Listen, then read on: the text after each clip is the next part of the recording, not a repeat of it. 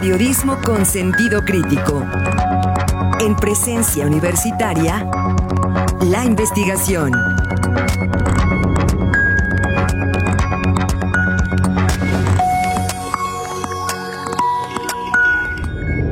Acuerdo con especialistas, tanto en epidemiología como en políticas públicas y sociología, las estrategias implementadas por el gobierno estatal han sido deficientes para tener un control efectivo de la pandemia. A pesar de reconocer que ningún gobierno a nivel mundial estaba completamente preparado para una pandemia como la de COVID-19 y ninguna estrategia implementada hasta el momento ha sido totalmente efectiva, pudieron detectar deficiencias importantes en las políticas públicas implementadas en el gobierno de Querétaro, como que no se tomó en cuenta la pobreza como un factor importante para el posible contagio. Esto se vio reflejado en un control deficiente de medidas en el transporte público, donde hay más probabilidad de contagio. Así lo señaló el doctor Feliciano Milian Suazo, profesor investigador de ciencias naturales de la UAC, con doctorado en epidemiología veterinaria.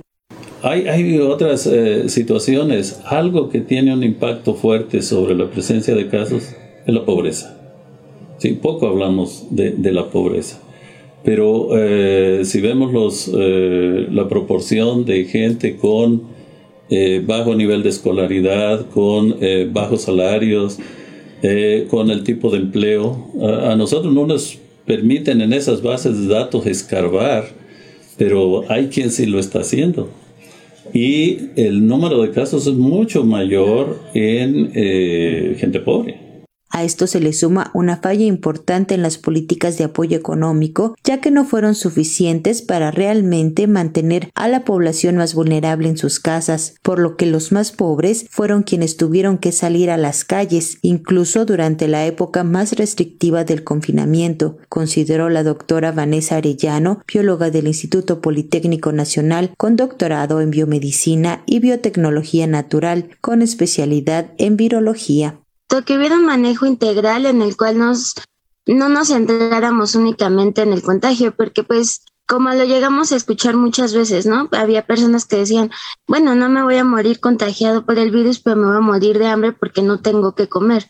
El gobierno estatal solo otorgó apoyos alimentarios únicos a 270 mil familias, así como apoyos económicos únicos a 59.800 personas que perdieron su empleo por un monto de 4 mil pesos. Asimismo, un apoyo económico semanal de 1.500 pesos a 1.300 personas. Posteriormente disminuyeron el número de beneficiarios de manera paulatina por participar en el programa Vigilante Ciudadano, que tenía como objetivo ayudar a las autoridades a disipar reuniones o aglomeraciones. El programa duró 14 meses. Cabe mencionar que la pobreza incrementó un 5%, así como que la población queretana en pobreza extrema se duplicó de acuerdo con la más reciente medición del Coneval. La doctora también consideró que la falta de coordinación entre la Federación y el gobierno del Estado no daba certidumbre a la ciudadanía sobre la situación real de la pandemia en la entidad, al tener criterios diferentes como el semáforo y los escenarios. Cabe recordar que en varias ocasiones, mientras la federación ubicaba a la entidad en semáforo rojo o naranja, el gobierno local se mantenía en un escenario con medidas sanitarias más relajadas que las recomendadas por la federación. Asimismo, la manera en que se midió la pandemia por parte del gobierno queretano cambió al menos tres veces. En un primer momento se apegaban a los lineamientos federales. Posteriormente implementaron la política de índice de duplicidad, luego la de alertas tempranas y finalmente el esquema de escenarios. A esto se le suma la falta de indicadores reales para poder medir la pandemia y las políticas públicas implementadas. La falta de transparencia sumó a la falta de certezas por parte de la ciudadanía, lo que podía provocar desinformación y falta de aplicación de las medidas sanitarias establecidas por el gobierno local, consideró la doctora Victorina Castrejón, especialista en sociología médica y docente investigadora, coordinadora del Programa Integral de Salud de la Facultad de Ciencias Políticas y Sociales de la UAC.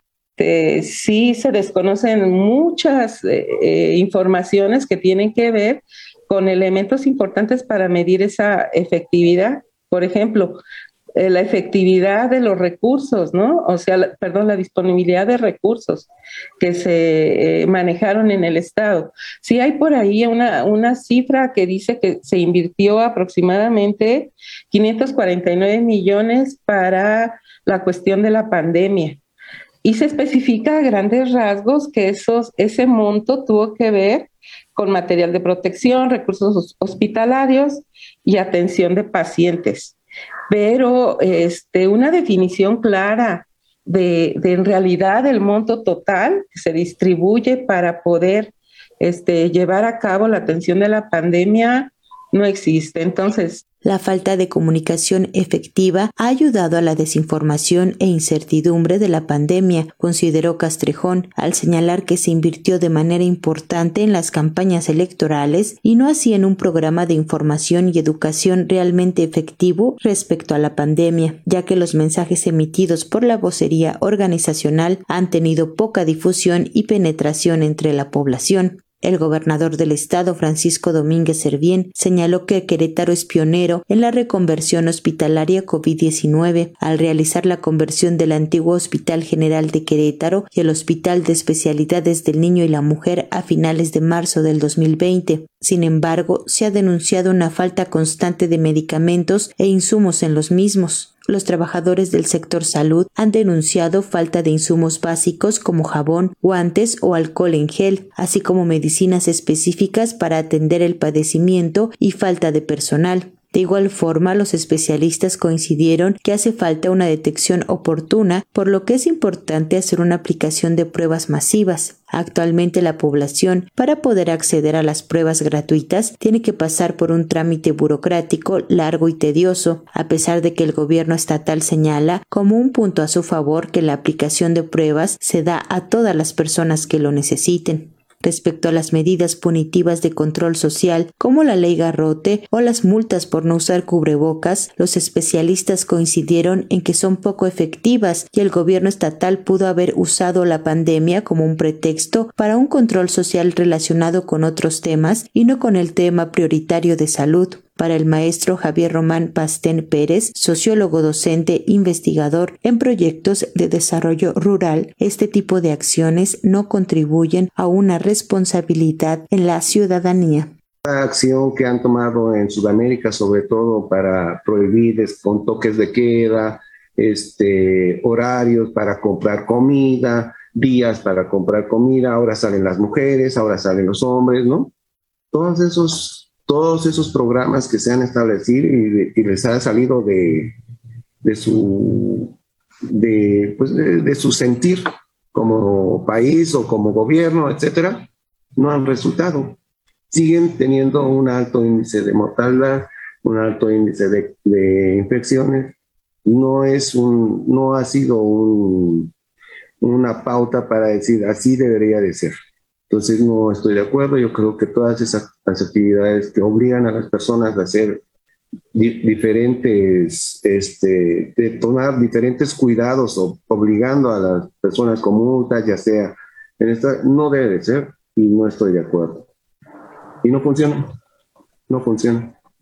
Los especialistas señalaron que existe una importante área de oportunidad para el gobierno estatal entrante, entre ellas priorizar la salud preventiva activa, la transversalización de la salud en todas las políticas públicas, una mayor inversión, así como realizar esfuerzos importantes para que se logre la universalidad de la salud en el Estado, toda vez que actualmente el 15% de la población no puede acceder a los servicios, así como atender las comorbilidades a la largo plazo, indicó la doctora Marta Salapa, presidenta del Colegio de Innovación y Gestión en Salud, SIGE Salud AC, quien añadió que incluso le han hecho llegar a la nueva administración un documento con sugerencias para mejorar la atención de la salud en la entidad y mejorar la atención de la pandemia. Nuestro estado, Querétaro, es de los que menos aportación estatal tiene para salud.